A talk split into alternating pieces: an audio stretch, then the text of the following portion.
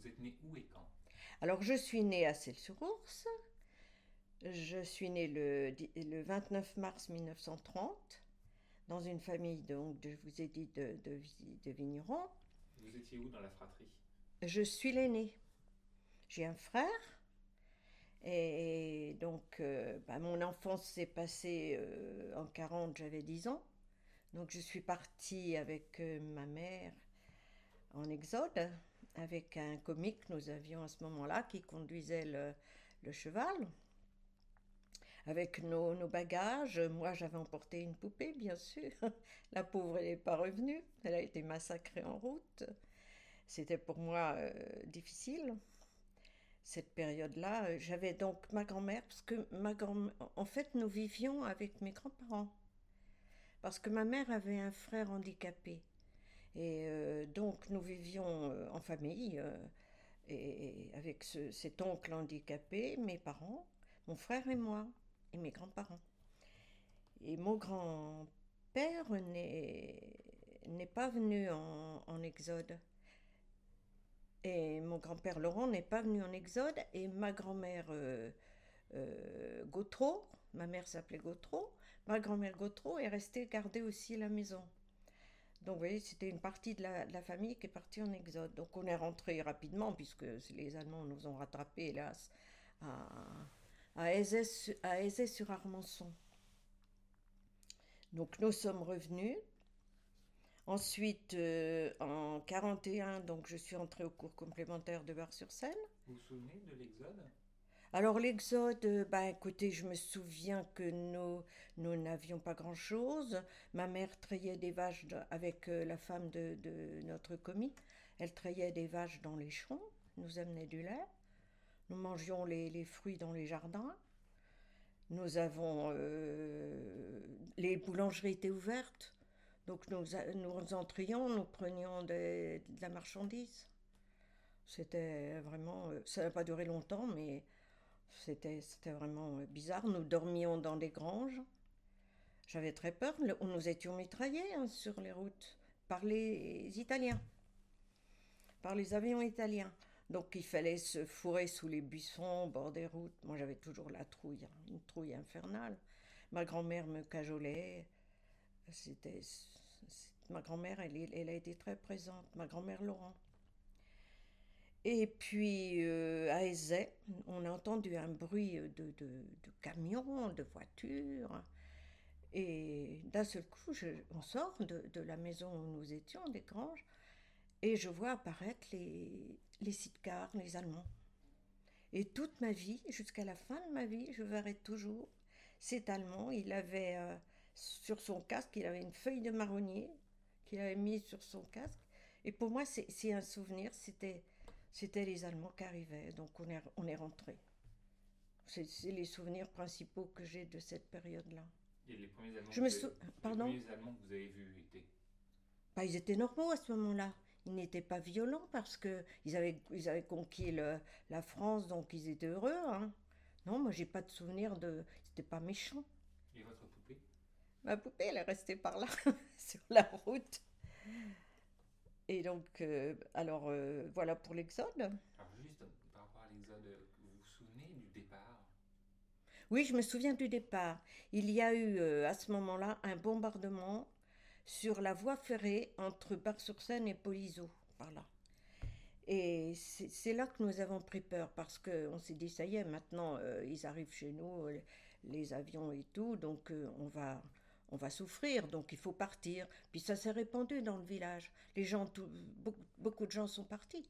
Il y en a qui sont partis avec une, voiture d'enfant en mettant dedans euh, leurs biens. Parce qu'on emmenait le bien. Maman avait pris son argenterie et, son linge. Et c'était, un vent de panique en fait. Mais j'étais, j'avais que 10 ans, hein, c'est, quand même des souvenirs euh, pas très très précis. Vous vous souvenez vous, vous vous souvenez le moment où vous êtes parti, quand, on vous l'a annoncé? Alors quand on nous l'a annoncé, mais ma mère a dit, bon, mon père était prisonnier, hein, il était prisonnier, il avait fait la guerre de 40, 39-40, donc il était prisonnier en Allemagne. Donc ma mère euh, a dit, il faut, il faut qu'on parte, et il faut... Donc elle a demandé à... Monsieur Sieffer, là, qui travaillait chez, chez, eux, de nous emmener avec le, en voiture à cheval parce que nous n'avions pas d'auto et personne pour conduire le, cheval. Donc alors ces gens-là, ils avaient beaucoup d'enfants, je sais pas, quatre ou cinq. Donc on est parti avec toute cette famille en même temps. Et on est parti après ce bombardement. On a dû partir euh, peut-être le, le, 10 juin, je me souviens plus très bien de la date exacte. Et le premier arrêt, on l'a fait à Molem. À Molem, nous avions une vieille cousine, nous avons dormi là. Je me souviens de ce lit avec un énorme édredon rouge. Je me souviens avoir dormi là. Puis après, on est reparti. Euh, Carinca, euh, on faisait pas beaucoup de kilomètres dans la journée avec le cheval. Mais c'était, une aventure pour des enfants. On n'avait pas, on a eu peur quand on a été mitraillé, mais sinon avant on n'avait pas vraiment peur quand on est parti. Voilà. Et vous aviez entendu donc euh, de la, guerre avant? Oui, bien sûr, mais euh, euh, on entendait, on, écoutait euh, Geneviève Tabouy euh, sur Radio Genève. C'était une femme qui qui qui n'était pas très censurée, quoi. Donc on savait quand même ce qui se passait. Donc on savait qu'on était foutus.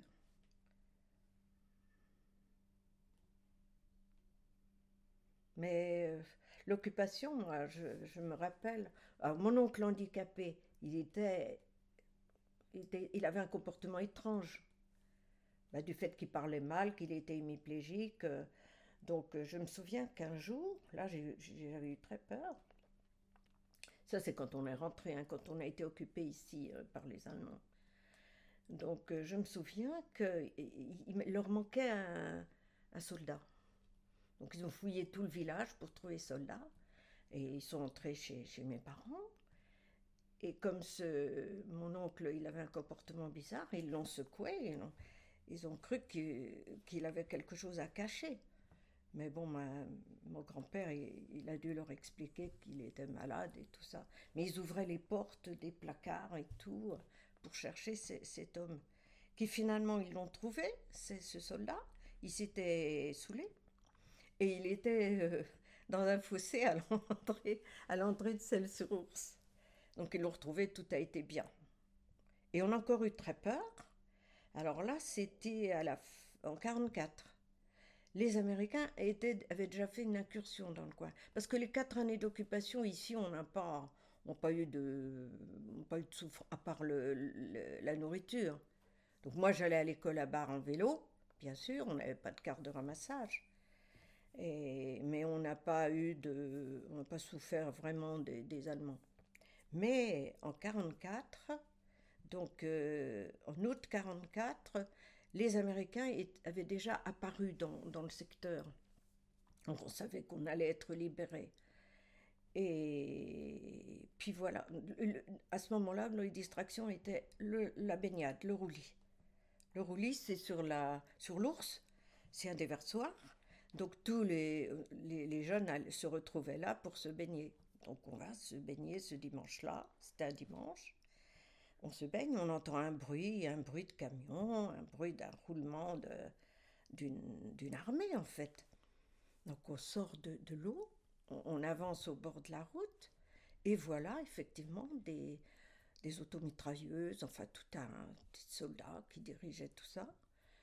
On a cru que c'était les Américains. On leur, euh, faisait des, hurrahs, des... Et puis il y avait un monsieur qui se baignait avec nous, il nous dit, mais vous êtes fous Ce ne sont pas des Américains, ce sont des Allemands. On a refait marche arrière, on est retourné dans, la baignade. Et on s'est sauvés. On est rentré dans le village vite fait. Et ces, ces Allemands, c'était l'Afrique Accord qui rentrait, qui rentrait euh, sur les frontières de l'Est, mais ils empruntaient des petites routes. C'est pourquoi ils sont passés dans notre village alors qu'on n'était euh, pas sur la route nationale. Donc, mais ils ont stationné, ils ont passé la nuit. Ils ont coupé des branches, ils se sont installés. Et euh, mes parents, la maison de mes parents était pas très loin du cimetière et derrière c'était des champs. Et on les entendait, ils se sont installés dans, dans, un, dans un jardin à côté. Là, on n'a pas dormi de la nuit, hein, je vous le dis. S'il y avait eu, si quelqu'un avait tiré sur un Allemand, on était au radeau. Hein. Mais bon, ça s'est bien terminé. Ils sont partis le lendemain. Et euh, je me souviens que euh, c'est bon tout ce que je vous raconte? Oui.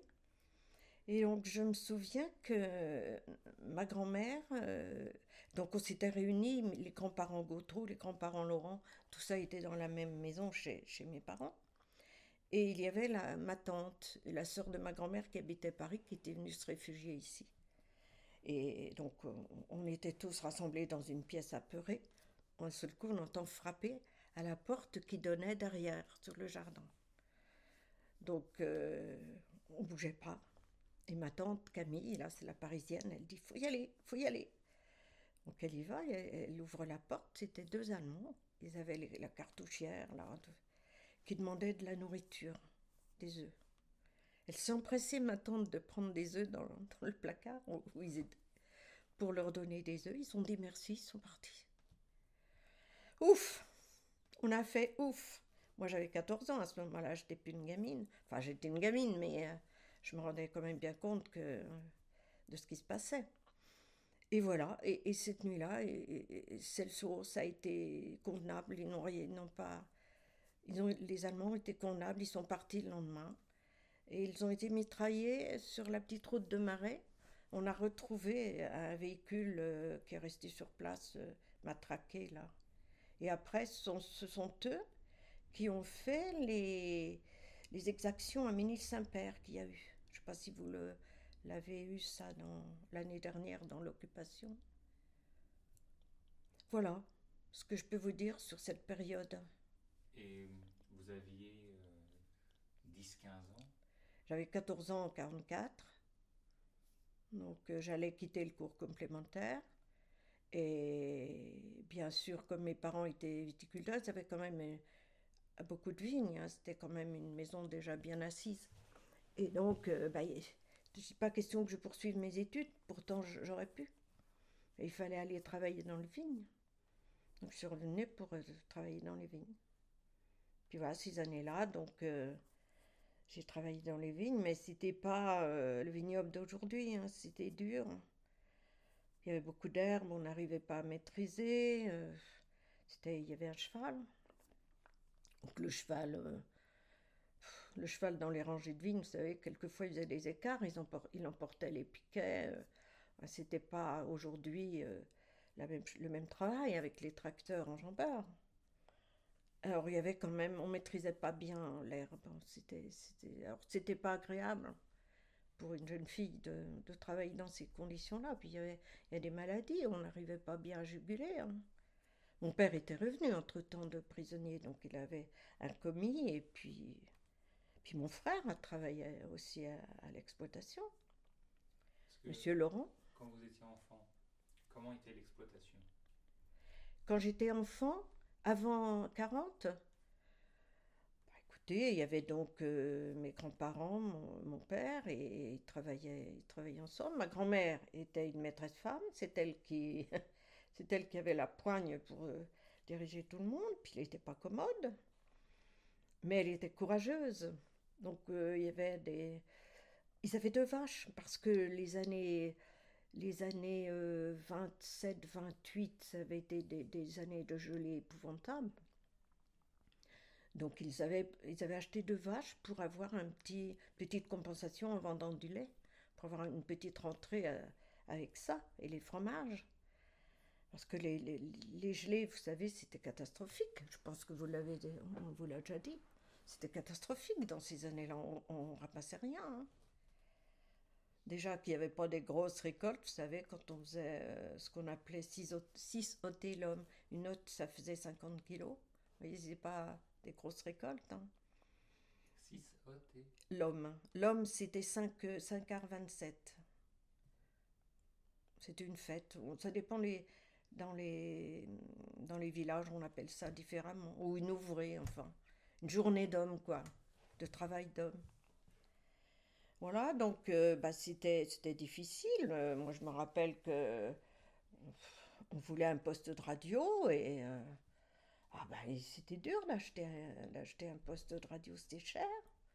Finalement, ils en ont acheté un, mais je me rappelle que mon père avait dit ah ben, si vous avez le poste de radio, on repeint pas la cuisine. C'était ça ou ça? Par contre, le, lait, ça, alors ça, c'était, c'était drôle parce que les, personnes qui venaient chercher le lait, c'était des, des bavardes en général. Et donc, il y avait, y avait une dame qui écoutait Geneviève Tabouis et qui nous racontait ce qu'elle avait entendu. Ça, c'est... Et puis une autre dame, cette dame était excessivement, était extrêmement pieuse, mais pieuse, euh, enfin bizarrement. Elle avait perdu son mari à la guerre de 14 et mon père était athée. Et donc, c'était des discussions. Tous les matins, quand elle venait chercher son lait, moi je riais, ça me faisait rire, c'était drôle. Je me souviens, elle disait, mais, mais Pierre, mon père s'appelait Pierre, mais Pierre, moi, moi je crois, et, tu vois, on me couperait en deux, et ben les deux moitiés de mon corps diraient encore je crois. Ça, c'est un souvenir qui... C'est drôle, hein, les souvenirs qui se fixent comme ça. Parce que c'était quand même énorme de dire des choses comme ça. Voilà, donc c'était la, le, les ventes du lait.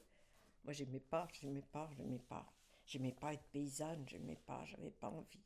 J'avais de la famille à Paris, je rêvais d'aller à Paris. Toujours? J'ai toujours rêvé d'aller à Paris, mais plus maintenant. après, quand j'ai fait ma vie, plus du tout, mais quand j'étais jeune, bien sûr.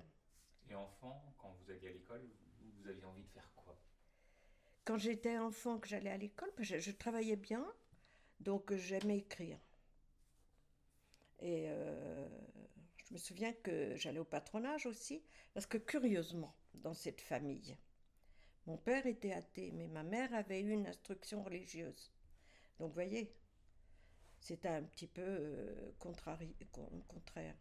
Alors, moi, je suis allée au catéchisme parce que ma mère a insisté, mais mon frère n'est pas allé. Parce que mon père, le fils, le fils, mon père je, euh, a, jugé que son fils ne devait pas aller au caté. Moi, je suis allée au caté et pas lui. J'ai fait ma communion et pas lui. Voilà. Donc, je sais plus ce que je voulais vous dire à ce sujet. Qu'est-ce qu'on dit Quand vous étiez enfant, vous aimiez Ah oui. Alors, j'aimais écrire et le curé qui s'occupait de nos patronages, il avait dit à ma mère que, que j'avais des dons pour écrire et que ce serait dommage de ne pas l'utiliser. Mais comme je vous ai dit, euh, je suis revenue aux vignes. Mais je rêvassais dans les vignes tout en travaillant, ça me permettait de m'évader. Je, lisais énormément. J'ai toujours été, je suis toujours d'ailleurs, une grande lectrice. J'aime énormément lire, j'aime écrire. Mais bon, ben, je suis. Qu'est-ce que vous voulez que je dise, que je fasse? On m'a dit qu'il fallait que je rentre travailler dans les vignes, je suis rentrée travailler dans les vignes.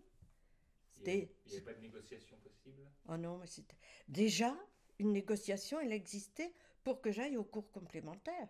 Parce que l'institutrice du village, où j'étais en primaire, est venue trouver mes parents, elle dit Cette petite-là, il faut qu'elle continue. Et, mes parents voulaient pas, voulaient que je passe mon certificat ici et point. Et j'ai pleuré, j'ai pleuré, je voulais, je voulais aller, euh, je voulais continuer. Donc j'ai, l'institutrice a tellement insisté, je suis quand même allée au cours complémentaire à Bar-sur-Seine. Mais comme euh, je vous dis, c'était en vélo, c'était l'hiver, c'était horrible. Les années 41-42, c'était des hivers extrêmement rigoureux. Il y avait de la neige. De la neige. L'hiver, donc on partait avec, on était trois ici. Au vélo, et c'était pas, c'était pas rigolo tous les jours. Ma mère. C'était particulier? L'école de bar Le cours complémentaire? Bon, on était une trentaine. Il y avait 6e, 5e, 4e, 3e. Vous vous rendez compte, aujourd'hui, ils sont 700, 900. On était tous dans une seule classe, dans une seule pièce. Et bah, c'était la guerre. Donc on avait une, dame, euh, la, directrice qui faisait tous les cours, et un professeur d'allemand, M. Steinmex. C'est tout. autrement, la directrice assurait tout. Voilà. Disiez votre maman? Maman? Vous, parliez de votre maman par rapport à l'école ah oui, maman, euh, alors maman, elle, a, elle a teint une capote, une capote de soldat, elle l'a teint en bleu et elle me l'a, elle cousait bien, ma mère. Elle m'a, fait ça avec une capuche, donc qui m'enrobait complètement sur mon vélo. Et elle m'a fait des cornets de peau de mouton qu'elle a fixés sur le bidon, sur le guidon, pardon. Et comme ça, j'avais les mains euh, protégées. Mais j'avais des engelures, euh, c'était aux, chevilles, on, avait froid, on n'avait pas beaucoup de, de, vêtements. Hein. À l'époque, c'était difficile, on ne trouvait rien. C'était la pénurie. Vous avez manqué? J'ai manqué de chocolat, de sucre, bien sûr. Or, le sucre, euh, bah, comme ils avaient des champs et de la culture, ils faisaient cuire des. Maman faisait cuire des betteraves. Des betteraves et le résidu de, betteraves faisait de la mélasse. On sucrait avec ça. C'était noirâtre, c'était triste. On n'avait pas l'eau, on n'avait pas l'eau courante. On tirait l'eau au puits. Et la chaîne et le puits était très creux. Et la chaîne était longue. Alors je vous dis pas quand il. Alors le seau était sur l'évier, mais on prenait tous euh, l'eau avec une, une, casse. Une casse, c'est euh, tiens ce qui a pendu là-bas. C'était ce truc en cuivre là, avec un grand manche. On prenait ça dans l'eau et puis on s'en servait pour tout, pour la cuisine, pour se laver, pour tout. moi j'avais la chance d'avoir une chambre seule, donc euh, bah, je montais un brodeau pour me laver comme on pouvait. C'était pas la douche d'aujourd'hui, hein, je vous dis pas. Mais vous aviez quand même un vélo. Et j'avais un vélo. Mais un vélo, un vélo, vous auriez vu ce vélo, c'était, était, c'était de, matériaux, de, je sais pas d'où ça sortait, c'était ajusté, c'était un vieux vélo. Mais bon, il marchait, hein, fonctionnait. Ben, on allait dans les vignes en vélo. La première voiture, c'était dans les années 50. Euh, Mais mon père a acheté une voiture, c'était un vieux modèle. Mais bon, on était fiers d'avoir cette, cette voiture. C'était, je sais plus, je sais pas, une Rosalie ou un truc comme ça. Je sais plus trop. Et à Bar, il y avait des Allemands? Ah oui, Bar-sur-Seine, il y avait des Allemands. Donc mon frère était au collège aussi, et euh, eux, ils étaient euh, à l'EPS, c'était une école professionnelle supérieure. Et eux, ils avaient euh, devant, il y avait un terrain de sport et, les Allemands venaient s'entraîner dessus. Donc lui, il les voyait. Nous, chez les, au cours complémentaire de filles, on ne les voyait pas. On ne les voyait pas. J'ai pas, franchement, de souvenir de d'Allemands. On nous avait dit qu'ils coupaient les poignets. Mais oui, ils se racontaient des tas de trucs. Bon, alors évidemment, ça a été les, les, surtout en Massif central, en Haute-Loire, en montagne, où il y a eu beaucoup de résistance. Ça a été très très dur. Mais ici, euh, il n'y avait, pas, il y avait pas ça. Oui, bah, je l'avais. Euh, je l'ai débranché. Bon, ben, tant pis. Hein. Ça vous gêne? On va juste attendre que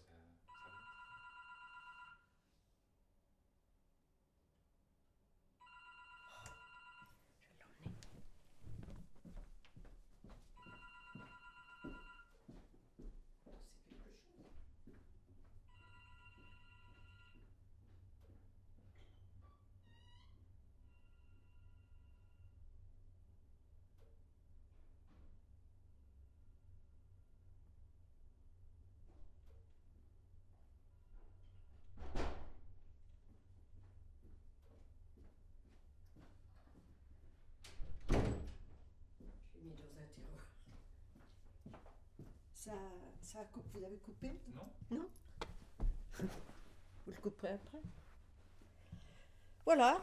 Euh, vous voulez encore que je vous parle de quoi? De vos premiers souvenirs de vigne. Mes premiers souvenirs de vigne. Alors, je vous dis qu'il y avait beaucoup d'herbes, que c'était le cheval qui, qui, qui passait dans les, gens, dans les rangs. Alors, on, je ne savais pas tailler, je sermentais.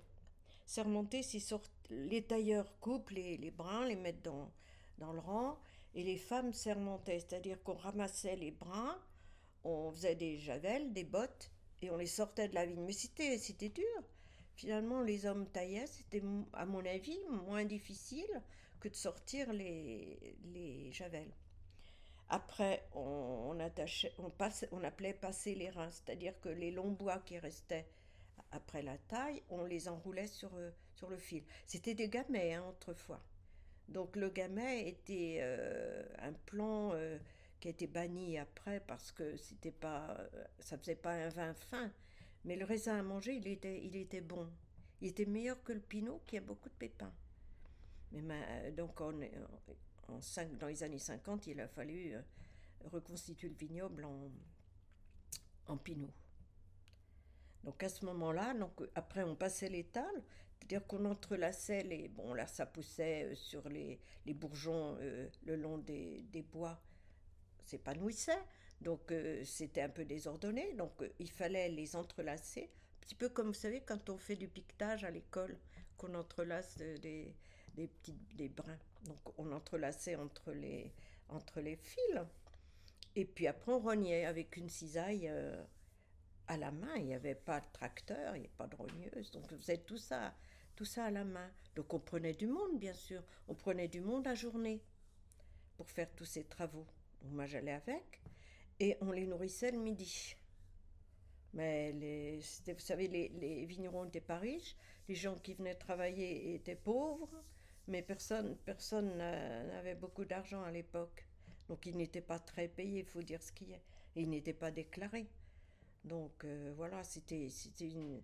Franchement, il y a, une énorme, énorme, énorme différence aujourd'hui entre ce que j'ai connu et ce que mes petits-enfants connaissent euh, dans le vignoble, par exemple. J'en ai pas dans le vignoble, mais enfin, euh, j'ai des.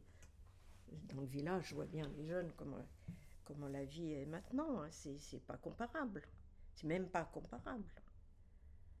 Mais je n'étais pas malheureuse. Je ne peux pas dire que j'étais malheureuse.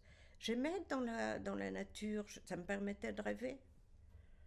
Et euh, non, j'étais pas malheureuse. Mes parents étaient affectueux, donc la famille était unie. C'était même avec l'oncle handicapé, on ne le voyait même pas nous.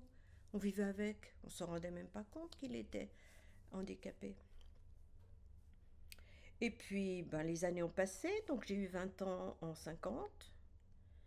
J'ai perdu ma grand-mère, ma grand-mère Laurent.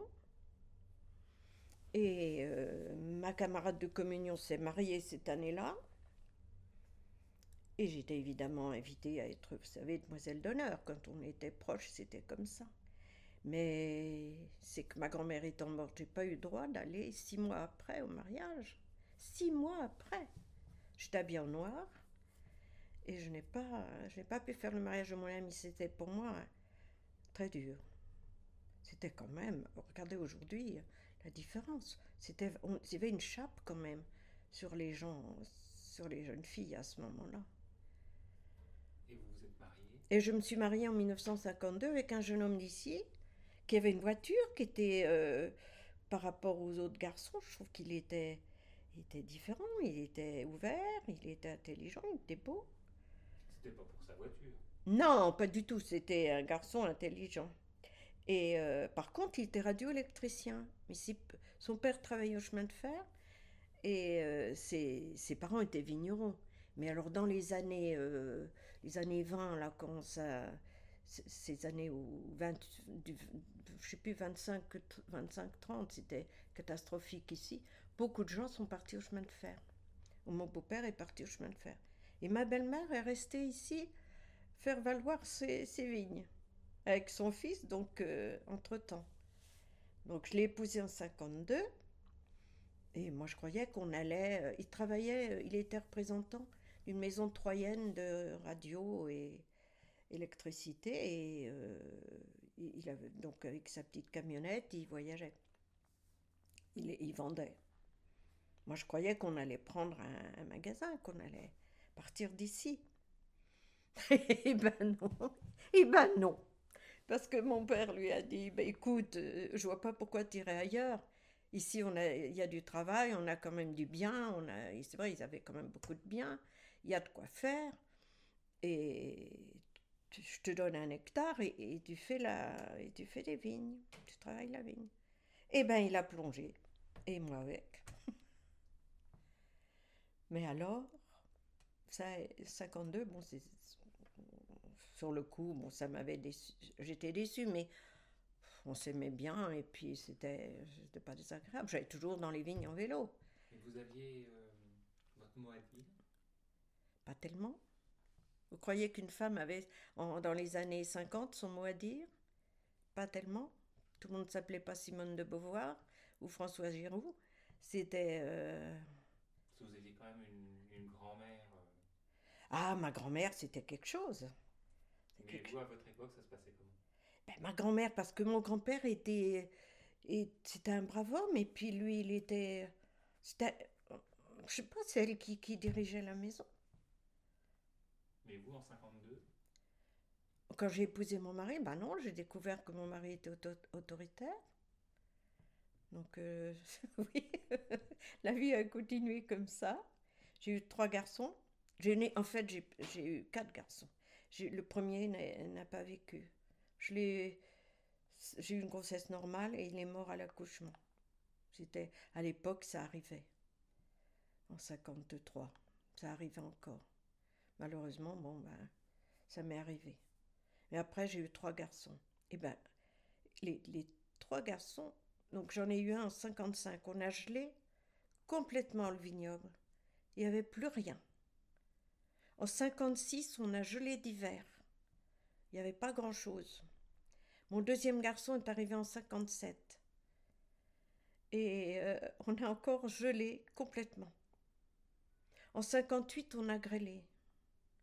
Le troisième garçon est arrivé en 59 et il a fallu attendre euh, les, les 61, c'était mauvaise récolte. Il a fallu attendre, euh, je sais pas, 10 ans pour vraiment avoir une grosse, grosse récolte, c'était en 70. Mais il y en a eu quand même entre 60 et 70 qui n'étaient pas trop mauvaises. Enfin, c'était. On roulait pas sur l'or, je vous le dis. Pas, pas sur l'or. C'était très, très difficile. Très difficile. Donc, ben, on, on faisait, on faisait nos vignes, hein, et puis. puis on vendait, on vendait le raisin, puis on a commencé. Alors, mon père, a- mon père en- dans les années euh, 50, euh, il a commencé à faire du champagne. Donc, on a travaillé avec, eux- avec lui. On travaillait avec mon frère et mon père, hein, on était ensemble. On faisait du champagne. Moi, j'ai bouché, j'étais à la boucheuse, j'étais à la tireuse. C'était tout très manuel, hein, tout, ce, tout ce travail se faisait manuellement. On avait une tireuse à deux becs qui était à un tonneau on mettait une bouteille, on l'enlevait, on remettait l'autre. C'était, comme ça. Et donc euh, jusqu'en 58, mais comme mon mari avait du caractère, et il n'a pas voulu rester dans le giron de, la famille. Il a voulu euh, établir sa propre exploitation. Donc on en a bavé, hein, on en a bavé. On en a bavé.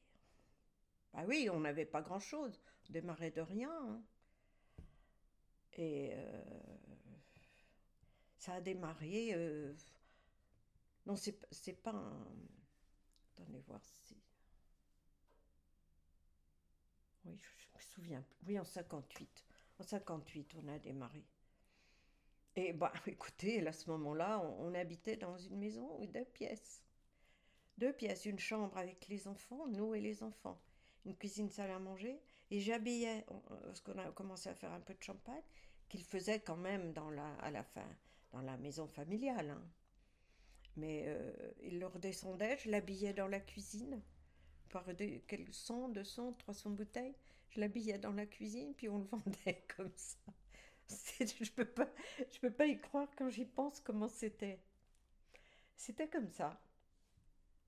Et puis, euh, mon mari était finalement, euh, il quand même, euh, il, voyait, il, vo- il- il voyait, il allait de l'avant. hein. Il voulait absolument réussir. Et quand on a commencé à récolter mieux, il a acheté, pour le compte de la famille, hein, il a acheté des terres sur Landreville. Il a réuni 3 hectares de, de terres appellation qu'on a partagé en deux avec mon frère. On a eu chacun un hectare et demi. Bon, ça ne gelait pas beaucoup. Donc là, on a récolté. Et puis, euh, il, est, arrivé au Rissé. il y a eu une vente au Rissé d'un hectare de vigne. Mon mari avait un ami euh, à Bar-sur-Seine qui lui a prêté l'argent pour acheter cet hectare de vigne. Donc un hectare au Rissé qui ne gelait pas, c'était pour nous euh, important. Donc on a récolté là. Et puis quelques années après, mais je ne peux pas trop vous situer les années parce que c'est un peu confus, il faudrait que je retrouve les, les, papiers de, tout ça. Donc euh, il y a eu à vendre un hectare de, à côté de l'anneau de notre parcelle, un hectare à vendre. Et, sur cet hectare, il y avait un pied noir qui revenait d'Algérie, qui voulait l'acheter. Mais euh, on a eu un, par le droit de préemption, on a, on a pu l'acheter. À ce moment-là, on, commençait à avoir un peu les moyens, mais ce n'était pas le prix d'aujourd'hui. Hein. C'était pas cher. Je me rappelle, c'était 800 000 anciens francs l'hectare. C'était pas cher. Hein. donc voilà, donc on s'est retrouvé avec deux hectares au Rissé, un hectare et demi sur Londreville, le, sur Celle un peu, puis les parcelles de son père. Donc on s'est retrouvé avec un vignoble de 7-8 hectares. Donc là, ça, ça a fonctionné. Et puis, ben, en 70, une très très belle récolte. Ça nous a assis. Malheureusement, là, on a eu. Euh, on s'est aperçu qu'avant, on ne payait pas d'impôts. Mais quand la grosse récolte de 70, pof, on a payé des impôts, beaucoup. Alors ça a été un petit peu, ça a, changé parce qu'on s'est aperçu que c'était, la, vie allait être comme ça maintenant. En 73, encore une énorme récolte. Donc tout ça nous a assis. Alors en 73, bah, je vous ai pas dit qu'en 62, mon beau-père nous a acheté cette maison. Ça, je vous l'ai pas dit parce que j'ai pas pensé. Donc la petite maison où on habitait chez, chez ses grands-parents, une petite maison où il y avait deux pièces, c'était à ses grands-parents, à mon mari. Donc mon beau-père en 62 nous achète cette maison ici. Et en 73, comme on avait les moyens, on a construit cette partie. Parce que dessous, il a fallu agrandir les caves. Donc dessous, il y a des caves. Et on a construit cette, euh, cette pièce avec au-dessus des dortoirs pour faire dormir les vendangeurs. Et puis après, ben ça, ça a continué euh, d'aller assez bien. On a pu euh, faire faire des études à nos fils. Philippe allait au conservatoire, il a, pris, il a appris le piano, les autres faisaient du cheval. Enfin, c'était. Mais je dis qu'on l'a mérité parce que on a travaillé et puis on, on a, on en a quand même bavé pour en arriver là. C'est pas venu tout seul. Voilà ce que je peux vous dire. Donc finalement, pas tout à basculer, mais en trois ans, 70, 73, des énormes récoltes. Et à ce moment-là, on n'avait pas euh, les quotas comme aujourd'hui. Donc, euh, bah, on avait beaucoup de vin, on a bien sûr, mais, mais mon mari empruntait au Crédit Agricole. Il faut dire heureusement qu'on a eu le Crédit Agricole. Il a été un des premiers qui a emprunté. Je vous dis qu'il voyait, il voyait de l'avant. Puis avec mon frère, ils ont, ils ont installé un système antigel avec euh, Monsieur Maury à l'époque, qui était ingénieur délégué du CIVC. Monsieur Laurent a dû vous en parler tout ça, l'antigel. Voilà, donc je ne vais pas vous répéter. Donc euh, après, ben, on, a récolté, on récoltait régulièrement. Donc on a toujours cette vigne hérissée. Alors euh, maintenant, ben, au cours de ma vie, euh, ma vie s'est déroulée normalement, si vous voulez. J'étais heureuse. Et de changer de statut, d'être dans deux pièces à cinq Mais je n'ai pas. Pas du tout, j'ai jamais eu la grosse tête, moi. Pas du tout. Pas du tout, c'est bien comme ça, mais j'étais pas, très heureuse dans les deux pièces. Hein. Puis je, je peux toujours le dire, et c'est la vérité. J'étais très heureuse, j'étais jeune, j'avais un mari jeune, on avait trois petits-enfants qui étaient beaux, c'était le bonheur. Donc euh, on est arrivé ici, bien sûr, j'ai eu l'eau. Je peux dire que l'eau, ça nous, avoir l'eau, c'était énorme. Parce que là-bas, moi, les couches, je les lavais, je, faisais ça au lavoir, j'allais au lavoir. Et puis, euh, ça chauffait dans une bassine sur la cuisinière. c'était, difficile, mais euh, l'eau, ça nous a changé quand même, au point de vue confort. Hein. Ça nous a changé la vie, l'eau chaude, les, les chauffe-eau et tout ça. On a pris des douches, des bains, c'était autre chose. C'était bien, mais c'était une c'était le confort. Mais euh, ça apporte quelque chose, le confort, mais le bonheur, c'est pas le confort. Le bonheur, il était dans la petite maison. Il a été encore ici, bien sûr. Mais euh, après, c'est. Mon mari a fait de l'avion, était passionné d'aviation. Il était nourri de Syntex, de cet exupéry, de Mermoz et tout ça. Donc il a voulu piloter. Donc tous les dimanches, il les passait sur le, le terrain. Moi, j'y allais pas, j'aimais pas. Moi, j'ai continué de lire. Puis, bah, écoutez, alors il est tombé malade. J'abrège parce que toute la partie euh, adulte, elle s'est bien déroulée. Les vendanges, bah écoutez, on a commencé. Alors les vendanges, on a commencé dans les deux pièces. Hein. On avait, je faisais la cuisine, on les nourrissait dans la cuisine, les vendanges. Mais on avait quoi, 7-8. Après, quand on est venu ici, on a continué dans la cuisine. N'était pas encore installé. Après, on a acheté en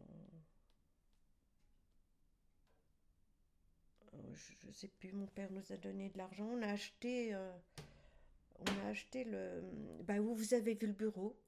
Toute cette, on a acheté cette partie-là à Monsieur mon voisin. Et on a créé euh, à ce moment-là une rincerie euh, et on a, on a un pressoir et tout ça. C'est vrai qu'il faudrait. Mais mon, mon, fils a dû vous raconter les, le pressoir et tout ça. Ce qu'il a connu, lui. Un petit peu, oui, donc on a commencé avec un petit pressoir ici. Après, ça a été un pressoir plus important, à 4000 kilos, dans ces, ces, grands, ces locaux que nous avions achetés à monsieur mon voisin. Donc euh, la cuisine des vendanges s'est faite là-haut. Et puis, bah, on a évolué, quoi. On a évolué. Ça a été plus facile, plus agréable. Euh, puis des vendanges, ben, maintenant, il y en a il y a, je sais pas, 50 vendangeurs ici. Donc on a laissé à nos enfants quand même quelque chose de solide. Mon mari a créé une société en 60, je crois que c'est en 60, les années 80, une société, je sais plus en quelle année, avec euh, ses fils. Mais comme euh, ben, l'aîné a fait agronomie, il était ingénieur agronome, donc euh, on ne pouvait pas le garder ici, donc il est parti, il a été à l'INAO, il travaillé à l'INAO, et après il s'est retrouvé directeur du SIVA à Colmar. Philippe, celui qui a fait de la musique, était, c'était pas, c'était un garçon qui avait été un peu, différent des autres. il aimait bien la vigne pour la vigne, mais il aimait pas les, grosses structures. Donc euh, c'est un garçon très sensible, euh, voilà. Donc il, est parti à Paris pour, jouer du piano, pour faire la musique. Il a fait un petit peu sur les bateaux mouches. Et puis euh, ben après, il est, ça nourrissait pas son homme. Donc il est, il s'est inscrit au, comment ça s'appelle, au temporaire. Comment ça s'appelle? Je sais plus. Donc il, a, il est entré chez Hogan, il a travaillé au GAN, puis s'est perfectionné, il a pris des cours, il a fait un, un DUG, et maintenant il dirige un service dans les assurances à, Paris. Et il fait toujours du piano pour son plaisir. Et puis Jean-Pierre a fait une école de viticulture, puis lui ça lui plaît, il, aime bien, donc euh, c'est lui qui, est gérant de, la société créée par mon mari. Voilà, donc euh, mon mari est tombé malade euh, en 97. Dans 91, il a été opéré du cœur, il était cardiaque et il a été opéré, on lui a changé une valve. Ça s'est bien passé. Donc il a bien vécu pendant quelques années, mais après, sa santé s'est détériorée. Et en 98, il a fait des petits AVC qui, l'ont conduit à perdre un petit peu la raison, la mémoire. Donc il a été hospitalisé plusieurs fois, il a refait un infarctus et ça compliqué. Ça s'est compliqué. Finalement, il est mort en 2000. Donc voilà 11 ans que je suis veuve. Et là, ma vie a changé, donc euh, je m'occupe plus du tout, plus du tout de, l'exploitation. D'ailleurs, ma belle-fille fait très bien. Et je, bah, je suis, euh, je fais ce que j'aime. Je lis, j'écris, je, je, me suis, je, me, je dirige une, association ici, Histoire et Patrimoine, après le décès du premier président. D'ailleurs, je vais arrêter l'année prochaine parce que les années me pèsent. Mais je fais ce que j'aime. Ce que j'aurais aimé faire, en fait, je fais maintenant. Mais j'ai la chance d'avoir euh, d'avoir pas perdu la mémoire. J'ai la chance d'avoir une bonne santé. J'ai de la chance d'avoir un peu d'argent. J'ai de la chance. Puis j'ai une famille unie, gentille. Ils sont gentils avec moi, donc euh, je vieillis bien. C'est tout ce que je crois que, que je peux vous dire. Le, avec votre mari qui était assez fort, comment ça s'est passé le travail en famille Parce que la, une exploitation, généralement, ça se transmet. Ben justement, c'était du fait qu'il était, comme vous dites, assez fort. Et ça c'est vous qui le dites. Hein. Oui, oui, c'est vrai. Donc, euh, s'il n'avait pas, pas eu ce tempérament-là, les trois garçons seraient restés. Et ça aurait été bien mieux, l'exploitation aurait été plus importante. Mais qu'en a-t-on à faire de ça? C'est très bien comme ça. Donc, c'est pour ça qu'ils sont partis, les deux aînés. Parce qu'il est. mon mari était, était, quand même très autoritaire. C'était un, type. Il a été maire aussi. Il a été maire trois mandats dans le, village. Mais oui, parce qu'il était capable. Mais en même temps, ben, il y avait le revers de la médaille, c'est qu'il était. On disait qu'il était commandant, oui, il était commandant. Mais avec moi, ça se passait pas mal parce que je pense que je, reconnaissais quand même ses qualités. Hein.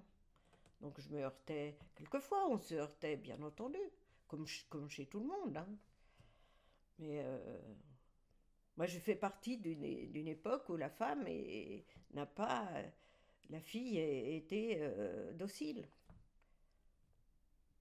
Maintenant c'est très différent. Genre, mes petites filles, bon bah c'est, elles vont faire leur vie, elles ont, elles ont un métier. je pense qu'elles elles s'imposent, même mes, même mes brus. Hein vous, justement, vous parliez tout à l'heure, vous qui êtes cultivé, vous parliez de, euh, de féminisme. Ben oui, parce que moi j'étais, j'étais euh, en admiration devant Françoise Giroud, par exemple. Je prenais elle, j'achetais elle. C'était un journal qui existe toujours, mais euh, où, justement je, je, je, rêvais, mais je rêvais. C'était pas concrétisé, je rêvais. Et c'était mal vu ici, à Celle Oh non, je ne sais pas. Je, ce que les gens pensent, m'en fous. Je ne sais pas. Je ne sais pas, moi, euh, ma mère a vécu jusqu'à 102 ans. Et euh, j'allais la voir tous les jours, je la faisais manger tous les soirs. Après mon mari, donc ça a été une petite partie. Alors là, quand mon mari est mort, je me suis, je suis inscrite à la Croix-Rouge. J'avais besoin aussi de voir autre chose. Et là, j'ai eu des, je me suis fait des amis. Parce que là, mon mari était aussi président du Crédit Agricole. Il y avait plein de casquettes. Donc on avait des. Puis Rotary, donc on avait plein de, de relations. Moi, je n'appelle pas ça des amis, ce sont des relations. Moi, après, ben, maintenant, moi, j'ai mes amis. Euh, c'est différent. Moi, c'est bien comme ça, pour moi. Et euh, des années 60, début 70. Le village a changé à ce moment-là ou il avait changé Ah oui, le village a changé. Parce que si chez nous, la récolte était belle, elle l'était chez tout le monde. Le village a changé. Le, bah bien sûr. Hein. Donc c'est pourquoi il n'y a jamais eu de coopérative ici. Parce que les gens, c'était peut-être des individualistes, je ne sais pas, mais euh, chacun a développé son exploitation. Tout, il y a beaucoup de belles exploitations ici à Celle, c'est très bien. Comme ça. Mais il n'y a, pas, a pas eu le désir de coopérative, parce que chacun s'exprimait à sa façon. Peut-être, c'était un village où, euh, où il y a eu une grosse influence euh, catholique par des prêtres qui sont passés, comme l'abbé, l'abbé Petit, euh, qui, étaient des gens qui, qui s'imposaient au village, après l'abbé Meurville, tout ça. Donc est-ce que c'est pour ça? Je ne sais pas. été très catho, hein, c'est le source. Donc, voyez, moi, dans ma famille, qui était à deux, à deux branches, c'était drôle. Puis en plus, mon, mon grand-père Laurent, le père de mon père, était, était socialiste. Enfin, il était surtout anticlérical. hein. À l'époque, on disait socialiste, mais c'était surtout anticlérical. Il avait un frère qui avait été au séminaire. Et son frère qui été au séminaire, qui était des petits vignerons ici, ça lui a permis, les études du séminaire, il a quitté au bout de, je sais pas, quelques années. Ça lui a permis d'avoir un beau bagage. Et il s'est retrouvé à Paris. Et il s'est retrouvé comptable dans une grosse entreprise de peinture. Donc, euh, gagnait bien sa vie. Ils ont une fille, une fille unique, qui était ma marraine, qui me gâtait. Pour moi, c'était un petit peu la bonne fée. hein. Et donc, c'est pour ça que j'allais à Paris. Ça m'a ouvert aussi euh, des, autres vues sur, le monde. J'allais au théâtre, j'allais, ma marraine m'emmenait partout. C'était, je revenais ici, je trouvais que c'était abominablement triste. Ça, c'est dans ma jeunesse, ma jeunesse euh, adolescente. Qu'est-ce que vous voulez que je vous dise encore? Et par rapport au village, le fait que il y ait, il y ait des changements, euh, est-ce que les, mentalités changent? Est-ce que les valeurs changent? Je pense que c'est resté quand même euh, assez individualiste. Je pense que c'est un village, c'est quand même euh, chacun pour soi. Et malgré tout, il y a une confrérie de vignerons qui fonctionne à merveille. Parce que là, bon, bah, pour la Saint-Vincent, tout le monde participe, il y a la messe, et tout le monde, me- même les gens qui vont pas à l'église, tout le monde participe, et cette confrérie fonctionne bien. Elle, euh, elle a eu divers présidents, et à chaque fois, elle a bien fonctionné. Mais c'est quand même ce que je peux dire, et c'est quand même, faut rendre à César ce qui appartient à César, c'est que c'est mon mari qui est à l'origine de, cette euh, confrérie, avec Monsieur Tassin Jean-Marie. Et autrefois, la Saint-Vincent se passait ici, la messe toujours, et c'était une famille de vignerons qui offrait la brioche à la messe. Et ça, ça a duré euh, pendant des années, euh, des années, des années, certainement depuis je sais pas quand. hein. Et en 67, 1967, il se trouve que c'était oh, Jean-Marie Tassin qui avait, on appelait le cogno, se repasser le, la part de brioche qui revenait à un vigneron pour l'offrir l'année suivante. On appelait ça le cogno. Donc Jean-Marie Tassin l'avait et, et il voulait repasser à mon mari le cogno. Mon mari dit je veux bien, mais pas, pas tout seul. Moi, je veux que ce soit une confrérie, qu'on crée une association, qu'on crée quelque chose. Et, mais je veux pas euh, que ce soit moi qui l'offre tout seul. Et là, en 67, on a, il a, avec Jean-Marie et puis d'autres, ils ont créé une, euh, une confrérie, mais il fallait, c'était bien entendu qu'il fallait que ça reste quand même très religieux à l'époque. Mon mari était, était ni pour ni contre, donc il était d'accord, pas de souci. Donc ça a été, euh, Jean-Marie a dit, il faut que ce soit un président d'église, un homme d'église. Donc ça a été Raymond Tassin, premier président. Mais ça a fonctionné, puis ça a démarré. C'est devenu maintenant laïque, hein, ce n'est plus c'est religieux, mais ça, ça a bien fonctionné. Donc voilà, je peux dire que c'est grâce à mon mari. On n'a pas été récompensé. Parce qu'en 67, Jean-Pierre, on, était, on- il y avait un baraquement à l'entrée du village. Et donc, qui n'existe plus aujourd'hui. Donc, euh, on allait, après les repas, c'était dans les familles, on allait danser dans cet endroit. Donc, euh, en 67, on, on fait le repas chez nous quand même, hein, en invitant le curé et puis les, prochains euh, qui allaient reprendre le cogno, le maire, enfin tout ça. On avait fait ça dans le cellier à côté. Et donc, on va danser. En revenant de danser, Jean-Pierre avait. Il était de 59, donc vous voyez, il était, il était gamin. Il se fait ramasser par une voiture euh, au virage, là, juste avant de venir ici. Il se fait ramasser, le fémur euh, cassé, mais ou- ouvert, fracture ouverte. L'os sortait de la cuisse, c'était affreux. Donc je dis, on n'a pas été récompensé d'avoir fait offert, le cogno parce que Jean-Pierre, le pauvre, a, vécu ça. Mais il s'est bien remis et puis, puis voilà. Je vous, je vous raconte des souvenirs, en fait, c'est pas forcément dans l'ordre, c'est comme que ça arrive, si ça n'arrive pas forcément dans l'ordre. Je pense que c'est normal, hein, j'ai 81 ans. voilà. Il y a des choses qui ont changé de manière importante Dans le village travaux, Dans les travaux de la vigne. Ah bah oui, mais il n'y a pas de comparaison. Les tracteurs enjambeurs sont arrivés et euh, la mécanisation. Je me souviens que mon père avait acheté déjà quand même un- un- une sulfateuse Vermorel et c'était derrière le cheval et c'était un engin qui faisait qui faisait trois rangées de vignes, qui protégeait trois rangées de vignes. C'était quand même déjà un, un truc euh, assez révolutionnaire. Et puis, ça, évitait la pompe à dos, hein, parce que c'était dur quand même la pompe à dos pour les sulfatages. Les hommes avaient ça au dos, et les femmes autrefois, pas moi, ça je l'ai pas fait, parce qu'il y avait le cheval qui emmenait le- les mixtures euh, pour euh, remplir les pompes. Mais autrefois, c'est, ma belle-mère l'a fait, les femmes avaient une brouette avec une, un truc, je sais pas, une lessiveuse, je sais pas quoi, où ils mettaient la bouillie bordelaise hein, pour sulfater. Donc c'était à base de sulfate de cuivre. Et les hommes remplissaient, ils appelaient ça des pompées, leur pompe, ils avaient la pompe au dos. Je sais plus combien ça faisait, peut-être 15 litres, je sais pas. Je sais plus. Et donc ils, actionnaient la pompe là pour euh, protéger les, les rangs du mildiou et de l'oïdium. Moi, je me souviens quand j'étais gamine, voir des rangées entières de, belles vignes, de beaux raisins. À la vendange, il n'y avait plus rien. C'était des grains meurtris, talés, euh, noircis. C'était l'oïdium qui, avait ravagé le. Ça, je, m'en souviens très bien.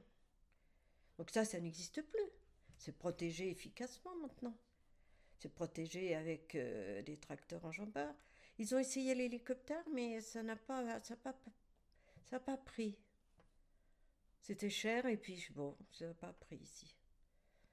Donc euh, voilà, tous les, viticulteurs ici, puis, puis se sont agrandis. C'est des belles exploitations, c'est des, entre 10, euh, entre, je sais pas, beaucoup de beaucoup d'exploitations, 10-15 hectares. Et vos parents étaient euh, plutôt dans l'investissement. Ah oui, mon père était, je vous dis quand même, il avait investi ce- ce- cette sulfateuse Vermorel, il n'y en avait pas beaucoup à l'époque. hein. Il était quand même euh, assez hardi. Oui, c'était des gens, euh, des gens. Ma grand-mère, je vous dis que c'était une maîtresse femme. C'était, elle avait 10 ans de moins que son mari. Et mon beau, mon grand-père, mon grand-père, c'était un érudit. Il avait, dans sa jeunesse, il avait, ben, il avait eu, vous savez, son certificat d'études, et il allait travailler tout l'hiver chez Maître Lelanne, le notaire de Polizy. Il faisait des, des actes, il remplissait des. Alors, lui, son grand plaisir, c'était, quand on était gamin, mon frère et moi, c'était de nous faire faire des, dictées. c'était pas ce qui nous enchantait, mais lui, c'était son plaisir. Il s'occupait du syndicat, de syndicat d'approvisionnement. Hein. C'était pas un syndicat euh, revendicatif, c'était de l'approvisionnement. euh, donc ils se groupaient pour, euh, pour acheter le, le soufre, le, le sulfate de cuivre, les produits, enfin tout ce qui- ce qu'il fallait. Donc ils croyaient, euh, vos, vos parents, vos grands-parents croyaient dans la vigne. Ah oui. Et mon mari a cru aussi, à la- il a cru aussi, c'est pour ça qu'il qu'il est resté. Et effectivement, beaucoup sont partis. Il y a eu plusieurs exodes. Il y a eu le chemin de fer dans les années 25-30.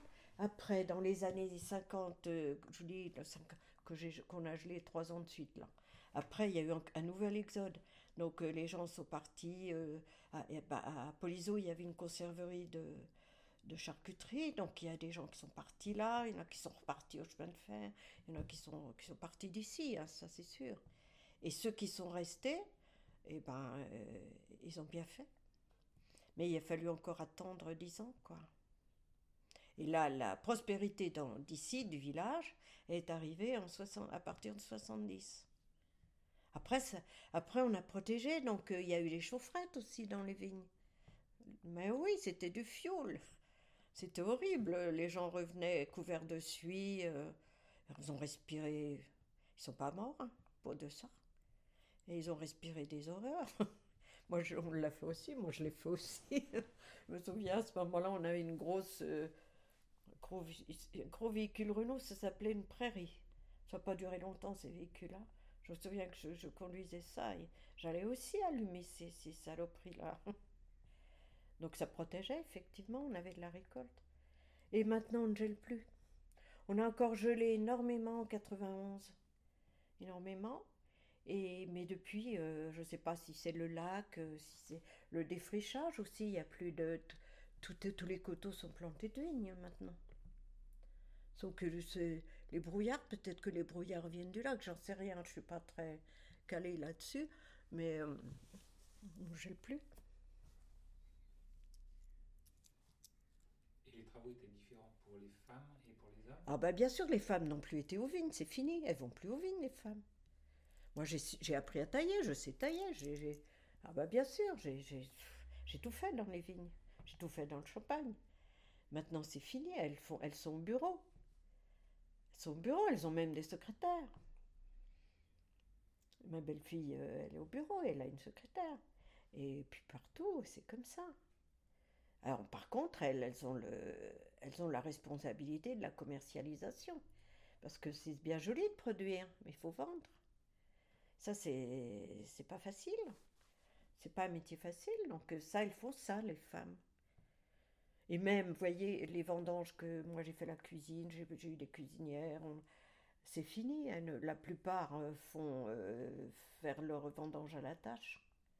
Donc elles n'ont même plus de, de travail. Euh, elles ont juste les pressureurs à nourrir. Mais nous, on fait encore traditionnel. On est encore dans la tradition. Ça tient de famille, ça. Vieille famille de. C'est une vieille famille de, vignerons, hein, des deux côtés, mais faut remonter loin, hein, chez moi. Et vous vous sentez vigneronne? Oui, je me sens vigneronne. Malgré tout?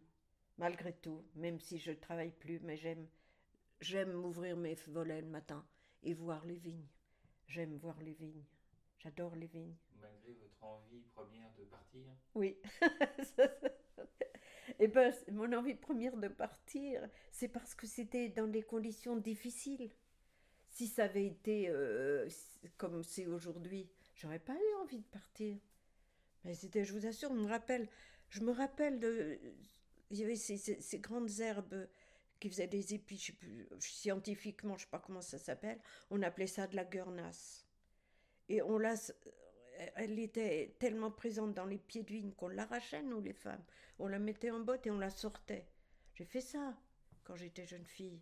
Donc, euh, on n'a pas envie de faire des travaux comme ça quand on rêve un peu d'autre chose.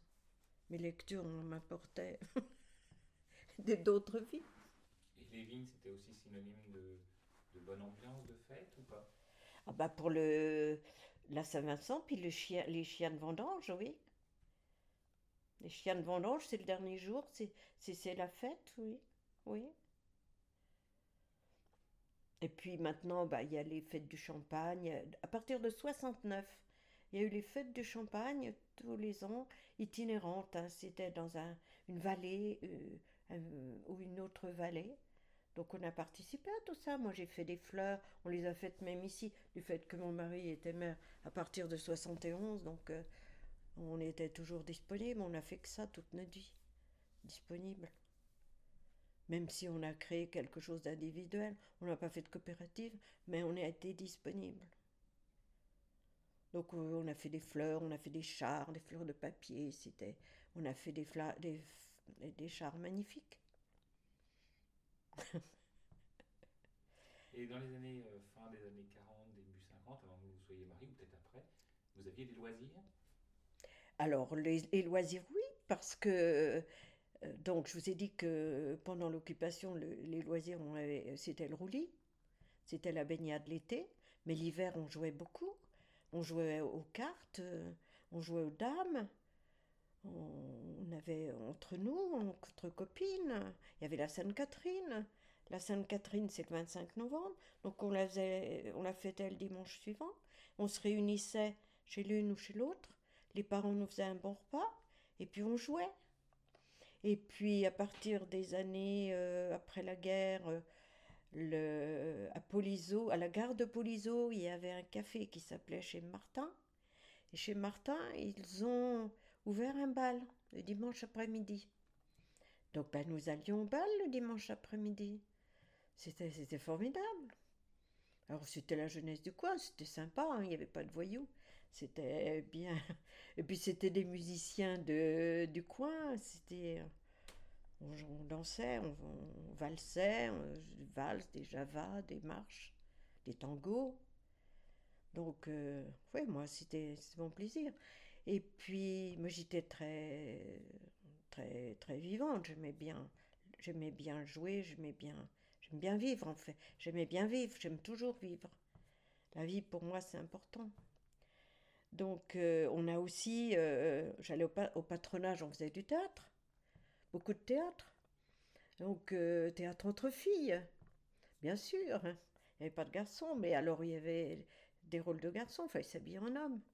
Alors, moi, j'en ai, avec elle, trois filles, on était trois copines, on en a eu marre de ça. On a voulu créer du théâtre avec des garçons pour jouer des vraies pièces. Donc, ça, c'était dans les années après la guerre, quoi. Ben, jusqu'en je, me suis mariée en 52, après on, a continué encore un peu, mais après j'étais enceinte, j'ai eu des enfants, c'était fini. Mais dans ma jeunesse, euh, donc on, a, on est allé trouver l'instituteur, il s'appelait Monsieur Poinceau, et on a dit à Monsieur Poinceau, voilà, euh, nous on aimerait faire du théâtre, mais du vrai théâtre, avec des garçons, des vraies pièces. C'était au patronage, des pièces un peu, un peu gamines, un peu peu trop tranquille. Et donc, euh, ben, Monsieur Poinceau, qui était un instituteur laïque et évidemment euh, socialiste, ben, il était heureux de cette initiative. Il en a profité. Ben, il a dit oui, ben, bien sûr, on va, on va s'en occuper. Et on a trouvé un président qui s'appelait ici Maurice Côte, qui, avait, euh, qui était quelqu'un qui avait fait des études et qui était revenu au village et qui dirigeait une entreprise de négoce de champagne. Donc il a accepté, il est devenu président et on a créé une amicale d'anciens élèves. Ça a été des années formidables. On a joué des pièces de la biche, on a joué même la Dame aux camélias. Et on se déplaçait, on allait dans les, villages environnants. La troupe de Celle-sur-Ours arrivait avec ses pièces. C'était formidable. Moi, j'ai adoré cette période-là de théâtre. Puis ça m'a, ça m'a aidé pour euh, être moins timide et puis euh, à, apprendre une bonne diction. Enfin, c'est vrai que c'était important, ce, théâtre. Voilà. Donc on ne s'ennuyait pas. Moi, j'ai pas de mauvais souvenirs de ma jeunesse, hein. même sans, sans, sans fric. Et encore par rapport à la jeunesse hein, ou, plus tard, est-ce que vos, vos, parents, vos grands-parents vous ont raconté les, les débuts difficiles? Alors, après le phylloxéra, les années 11, les, les années 20 Eh bien, pas trop. Pas trop. Pardon? Pas trop. Ils nous ont pas trop parlé de ça. Ni de la guerre de 14. Pas trop. Non, c'est vrai, c'est curieux d'ailleurs, et tout le monde le dit. C'est assez curieux. Donc euh, cette année, on a, on a fait, on, a fait la, le centenaire de la révolte des Vinons, vous le savez. Donc euh, avec mon association, on a fait une exposition qui était belle, mais on a cherché, on a cherché. Moi, j'ai rien trouvé. J'ai rien trouvé euh, dans ma famille sur 1911. Parce qu'ils n'en parlaient pas, parce qu'ils n'ont pas participé ou parce. Bah si, mon grand-père, il est, il est sur une carte postale au balcon de la sous-préfecture de Bar-sur-Seine, mon grand-père Gautreau. Je sais pas. Et puis alors le phylloxéra, bah pas trop. Hein. On l'a pris dans les livres. Je crois que il, n'aimait pas trop parler de, des difficultés en fait. Il, regardait peut-être vers l'avenir, je ne sais pas. Mon grand-père, sous plaisir, de nous faire faire des dictées, mais c'était pas spécialement sur le sur cette période-là. C'était des, des sujets qu'il trouvait chez Émile Zola ou, Victor Hugo, hein, plutôt. Et puis, du côté Laurent, ben, Ma grand-mère, elle, elle cousait, elle cousait, elle cousait à domicile, elle cousait bien. Mon grand-père était était, était un vigneron. Donc je vous dis qu'il était anticlérical, mais euh, c'était un type formidable, il était brave, il faisait des piqûres, il avait des sur sa cheminée, il avait un bocal de sangsues, il posait des sangsues sur les gens qui avaient des, des problèmes euh, de circulation là pour euh, tirer le sang. Il faisait des trucs comme ça, mais il était buvait un peu de vin blanc et parfois il piquait de ses colères. Ma grand-mère, elle pleurait. Je me rappelle de ça dans mon enfance. Mais non, il nous parlait pas trop des, pas trop. Mon grand-père a, vécu trois guerres. Mon grand-père Gautreau a vécu trois guerres. Il n'en a fait aucune. Il était trop jeune en 70, trop vieux en 14, et encore, puisqu'il est mort en 44, donc euh, bien sûr, vieux en, en, 40, en 39. Le grand-père euh, Laurent, il a fait la guerre de 14, mais il n'en parlait pas. Mon beau-père aussi a fait la guerre de 14, il n'en parlait jamais. Et tout le monde vous le dira, ça. Les gens ne parlaient pas de, de leur guerre. Ils en avaient trop de mauvais souvenirs. Mon beau-père nous disait, nous disait quand même que, par exemple, quand les gens parlaient de la belle époque, des années, vous savez, la belle époque à partir de 1900, ah, mon beau-père disait, ah, la belle époque, pas pour tout le monde. Parce que chez eux, ils, son père euh, travaillait chez le, chez le maire qui s'appelait Monsieur Couche à l'époque, il travaillait dans les vignes. Et euh, il avait ses. Mon beau mon, le, grand-père de mon mari avait euh, trois fils et une fille. Deux sont morts le 5 septembre 30, euh, 14. La guerre a été déclarée mois de 31 juillet, je crois. Et ils sont morts un mois. Ils ont vécu, ils étaient canonniers ils sont morts tous les deux, ils étaient à la même pièce. Sa fille est morte du- de la diphtérie à 15 ans. Et le Louis, Louis, il est mort en 40, à la guerre de 40. Il est resté, ils il avait cinq enfants, il est resté que mon beau-père. Rendez compte Quelle hécatombe? C'était terrible. Et donc mon beau-père, pour ça qu'il disait la belle époque n'était pas pour tout le monde. Alors son père travaillait donc chez ce monsieur Couche, puis les. Mon beau-père, il allait un peu à journée et il faisait les vignes. Ils avaient des vignes parallèlement. Ils avaient quand même, euh, je sais pas, deux, hectares de vignes quand même. Euh, le grand-père travaillait énormément parce que le soir après sa journée, il allait dans ses vignes avec son fils Henri, mon beau-père, qui allait aussi euh, à journée. Et à l'époque, ce que je peux vous dire, c'est que c'est une anecdote que mon beau-père nous a racontée, qui situe bien le, le village à l'époque. Mon beau-père avait été travailler chez. Ils sont disparus ces gens-là, donc euh, je ne vous donnerai pas les noms. Mais un vieux vigneron d'ici, et il avait, il avait bien travaillé. Et ce, ce vigneron lui donne une pièce, une pièce de 5 francs. C'était pas rien, une pièce de 5 francs, à ce moment-là. Donc mon beau-père est né en 97, donc il devait avoir 15-16 ans, vous voyez, c'était au début du siècle euh, du 20e. Il lui donne une pièce. Et puis euh, le gamin est tout content avec sa pièce. Et le lendemain, il revient, le propriétaire. Il dit Ma femme, elle a fait les comptes, il manque 5 francs. Il faudrait que tu me les redonnes.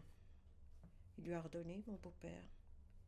Rendez compte Ce que c'était, ce, ces vignerons qui n'avaient pas le sou, en fait, pour redemander 5 francs à un gamin. Parce qu'il en avait besoin. Et le gamin, il, a pleuré ces 5 francs. Je trouve que ça situe bien euh, comment était ce village, qu'est-ce qu'il est aujourd'hui. Il faut le savoir qu'il était comme ça. Une autre fois, je raconte des anecdotes, je ne citerai pas les noms. Mon beau-père, mais je les ai notés sur papier d'ailleurs pour que ça soit pas perdu. Et euh, mon beau-père va, encore en journée dans une autre maison. Ça, en fait, c'était sa jeunesse. Après, il est allé au chemin de fer euh, quand il, plus tard, quand il s'est marié, qu'il n'y avait pas assez d'argent pour euh, nourrir la, pour faire tourner la baraque, quoi. Donc, il est encore allé à journée.